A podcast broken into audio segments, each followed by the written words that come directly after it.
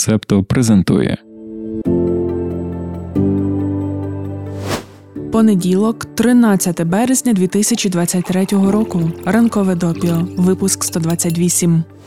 Сі Цзіньпін офіційно розпочав третій президентський термін. Доброго ранку. Розпочинаємо цей випуск з не найприємнішої для нас особи лідера Китаю. Wall Street Journal нагадує, що з моменту приходу комуністичної партії до влади в Китаї у 1949 році пан Сі має найдовший термін служби на найвищій позиції. Читаючи таку новину, ми звернули увагу на кількість депутатів та депутаток у китайському парламенті. Ніколи не задумувалися, скільки їх там, і раптом бамц виявляється майже три тисячі. Власне, Wall Street Journal написали про три тисячі. В інших джерелах йдеться про 2980 із приставкою приблизно. Офіційна назва законодавчого органу всекитайські збори народних представників.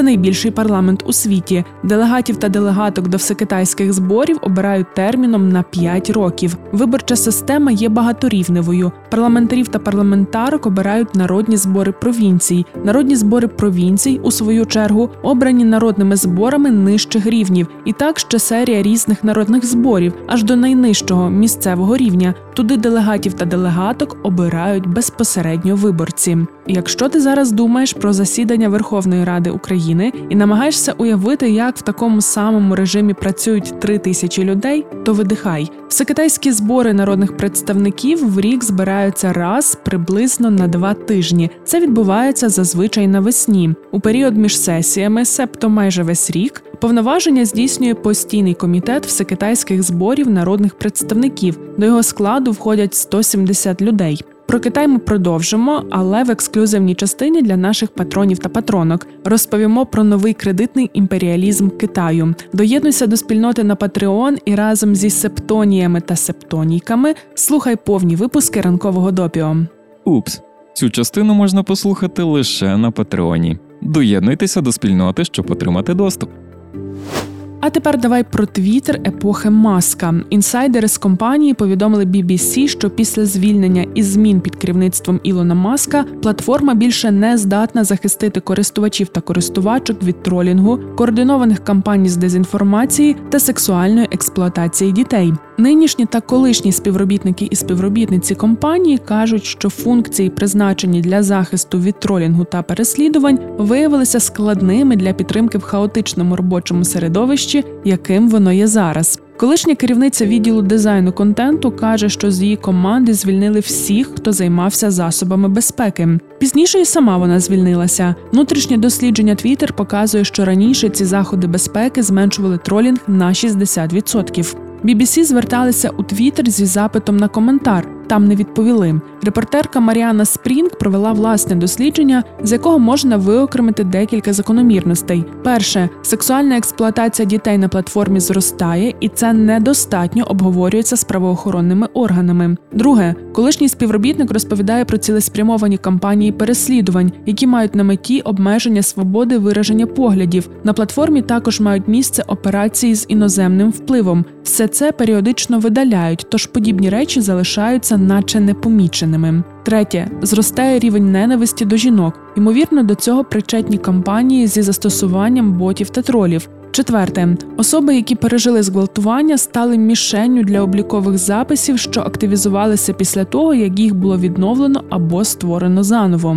Читаючи цей матеріал BBC, згадали про дослідження Масачусетського технологічного інституту з далекого 2018 року. Його висновок: неправдиві новини в інтернеті доходять до людей приблизно в 6 разів швидше ніж правда. Ймовірність того, що неправду ретвітнуть у Твіттер на 70% вища. Досягнення показника в 10 ретвітів для правдивої новини триватиме в 20 разів довше ніж для фальшивої. У межах дослідження проаналізували близько 126 тисяч повідомлень. Їх ретвітили 3 мільйони користувачів та користувачок Twitter у період з 2006 по 2017 рік. Перевіркою інформації займалися шість незалежних фактчекінгових організацій. Особливо активно неправдиві новини тоді поширювалися у категорії політика, а активність реальних користувачів та користувачок при поширенні була такою ж високою, як у ботів.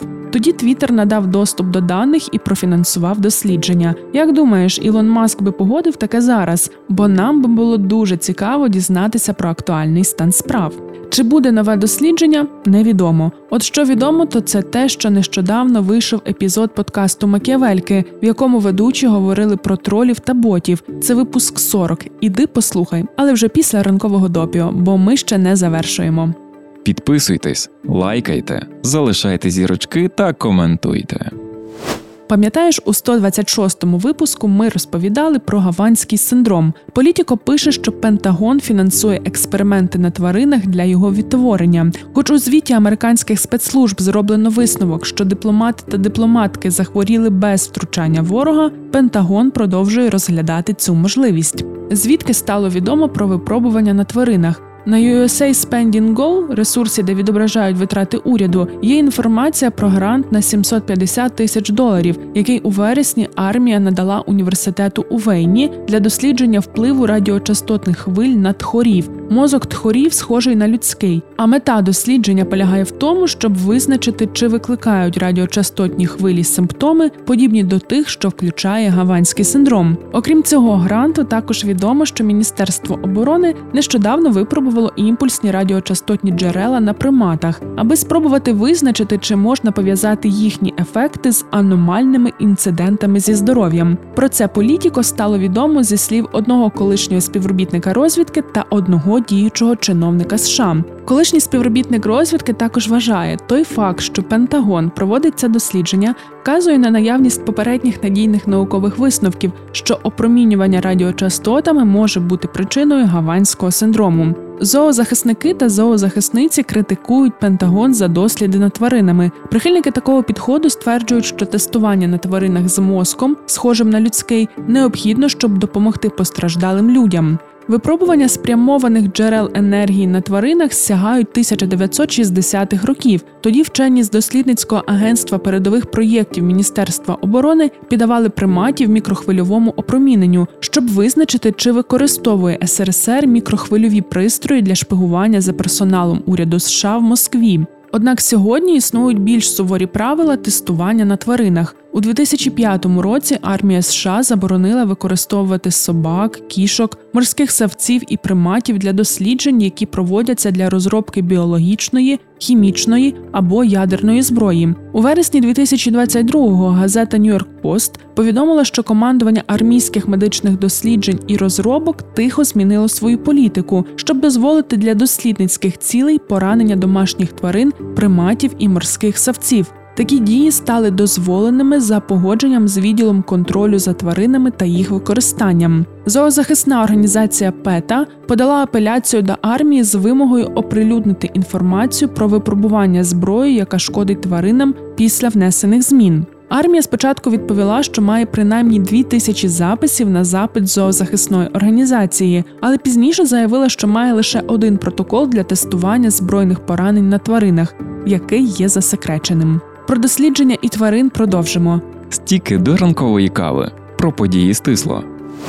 В Японії вчені згенерували яйцеклітини із чоловічих клітин, а потім створили потомство з двома біологічними батьками. Таке досягнення відкриває кардинально нові можливості для розмноження. У майбутньому цей прогрес може прокласти шлях для лікування важких форм безспліддя та можливості для одностатевих пар мати спільну біологічну дитину. Першими результатами такої наукової розробки поділився Кацухіко Хаяші, професор Кюсюського університету на третьому міжнародному саміті з редагування геному людини в інституті Френсіса Кріка в Лондоні. Вчені створили мишей, які технічно мали двох біологічних батьків за допомогою ланцюжка складних кроків, включаючи генну інженерію. У самця миші взяли клітину шкіри, потім її перетворили на стовбурову клітину. Вона, у свою чергу, є базовою і може перетворитися на будь-який тип клітини. Оскільки клітина чоловіча, то має хромосоми X та Y. Вчені видалили Y хромосому, продублювали X хромосому. Після цього склеїли дві X хромосоми разом. Це дозволило запрограмувати стовбурову клітину на перетворення на ооцит. Це жіноча статева клітина, яка дозріває і потім запліднюється сперматозоїдами.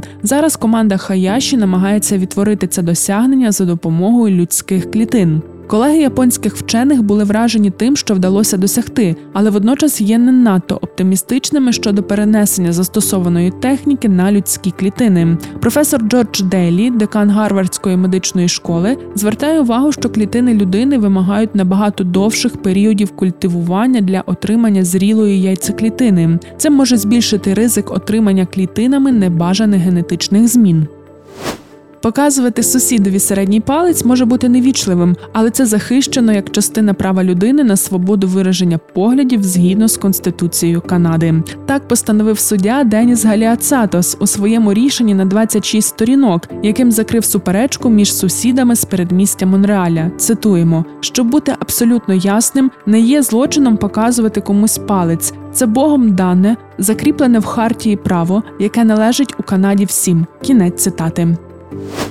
На Washington Post вийшло розслідування про групу консервативних католиків у Колорадо, які витратили мільйони доларів для придбання даних відстеження мобільних додатків. Це було зроблено, аби знайти геїв священників, зберігати дані про них та передати їх єпископам по всіх Сполучених Штатах. Назва групи католицькі миряни і духовенство. Їхня мета надати церкві можливість виконувати свою місію, забезпечивши єпископам ресурси, засновані на доказах, за допомогою яких вони зможуть виявити слабкі місця в тому, як навчають священників. Або ж, як сказав президент групи Джейд Генрікс, цитуємо: любити церкву та допомагати їй бути святою. Кінець цитати. Низка етичних питань, що постає через відстеження персональних даних, католицьких мирян і духовенство, здається, не турбує. На цьому будемо завершувати. У нас частина команди зараз у відрядженні, тому може так статися, що в п'ятницю випуску допіо не буде. Але це ще не точно. Ми про все додатково повідомимо у соціальних мережах. Наразі ж зазначимо, що цей випуск ранкового допіо створений завдяки гранту від програми Стійкість, яку виконує фонд Східна Європа у консорціумі неурядових організацій на чолі з ЕРІМ та коштом Європейського союзу. Думки, викладені у випуску, не обов'язково відображають позицію організацій партнерів консорціуму та Європейського союзу. Гарного та спокійного тобі і всім нам тижня. Почуємося. Ви прослухали подкаст Ранкове допіо. Шукайте септо в соцмережах, діліться враженнями та розповідайте іншим.